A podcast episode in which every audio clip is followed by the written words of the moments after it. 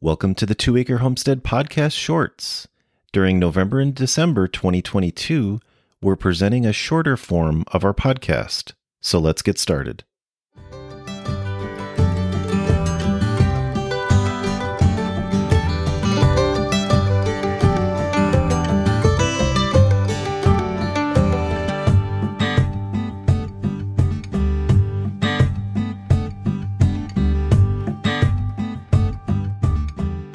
Welcome to the Two Acre Homestead Podcast. I'm your host, Lisa.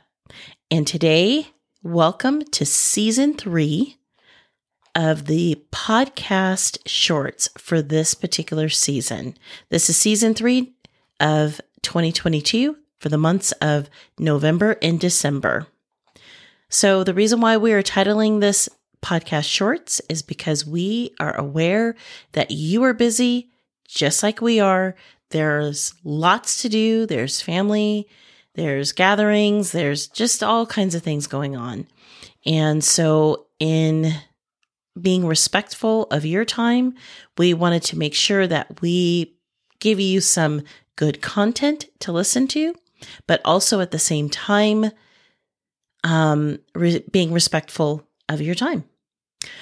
Normally, I'm joined by my co host, my fantastic husband, uh, his name is Kevin, and normally we do our podcast together, but today I am recording by myself, and that is because he is sick. So he is sick with bronchitis, and um, yeah, so hopefully he'll be getting better and on the mends soon. So, this season, we are going to be tackling some of the issues that we don't normally talk about as homesteaders. Some of the more mundane, boring things that actually need to be talked about and need to be just really discussed, hone in on some of those, I like to call them back office type of things. Um, they're not the more glitzy, glamorous parts of homesteading, um, but they are very essential. So, we're going to be talking about things like record keeping. How do you get your mind set um, mentally for butchering day? Do you allow your children to participate in butchering day? Questions like that. We're going to be discussing those things. So, on today's episode, we are going to be talking about should you do it all? Now, that question has come up for I know in our homesteading journey, it's come up several times. As homesteaders, I think we all fall into a particular personality profile. Um, and and I'm using this term personality profile loosely, but we all tend to have very similar traits. We're not afraid of hard work. We see value in hard work. We are not afraid to go against what is considered normal for whatever that's worth. Um, and we're not afraid to fail. You cannot have, you cannot be missing any of those qualities and not continue to be a homesteader. Because, like, for example, if you are afraid to fail and you fail flat on your face and you don't do something again, that's likely going to be a skill set that you're never going to learn because you're just too, you know, you don't have the tenacity to follow through with, you know, to keep trying this particular thing, whatever the thing is. But there's a tenacity there. You have to have that. So, the reason why I am bringing this up as far as some of the, the qualities that you have to have as a homesteader is one of the other qualities that most of us who homestead have is we all love learning. Learning is we're always learning new things. And that's because it's just the nature of homesteading.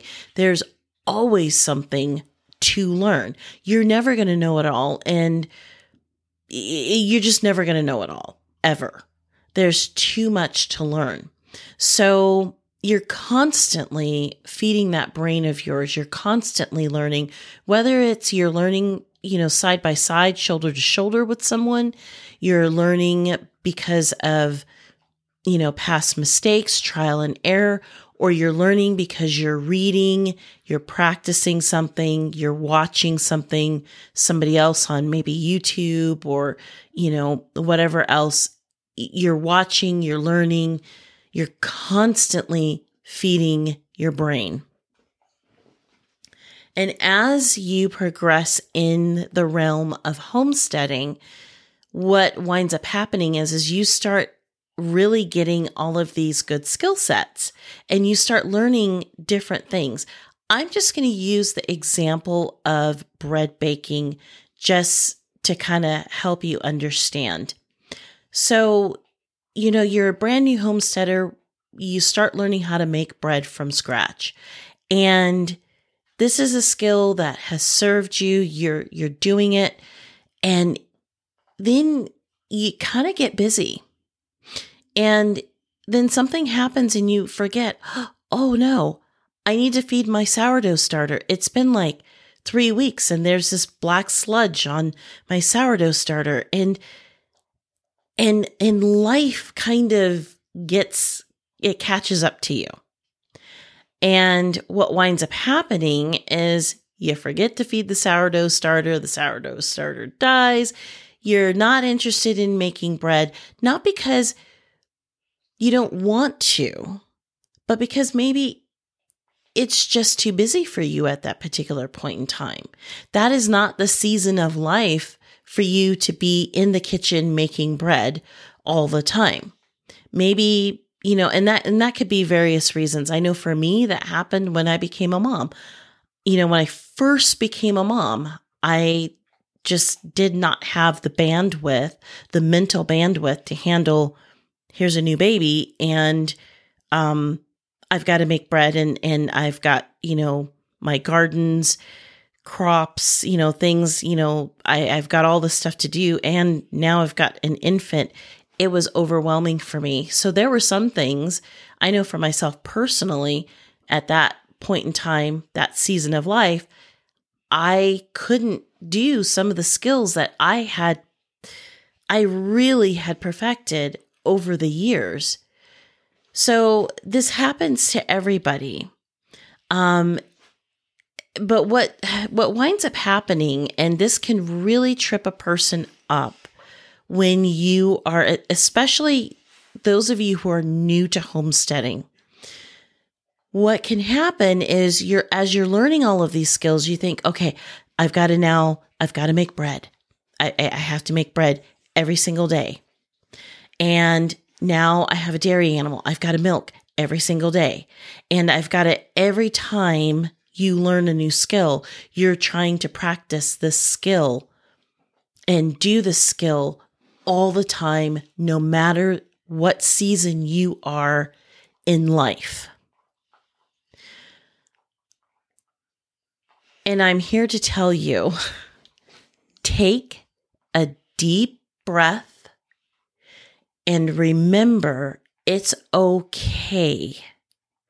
You don't have to do all of the things to be or to consider yourself a homesteader. You don't have to milk the dairy cow, make the bread, make the butter, make the cheese, butcher the hog, make the make the bacon, make the prosciutto, cook from scratch, make, you know, all of the um, pasta from scratch, you know, grow your own wheat. You don't have to do that. And frankly, our ancestors did not do that.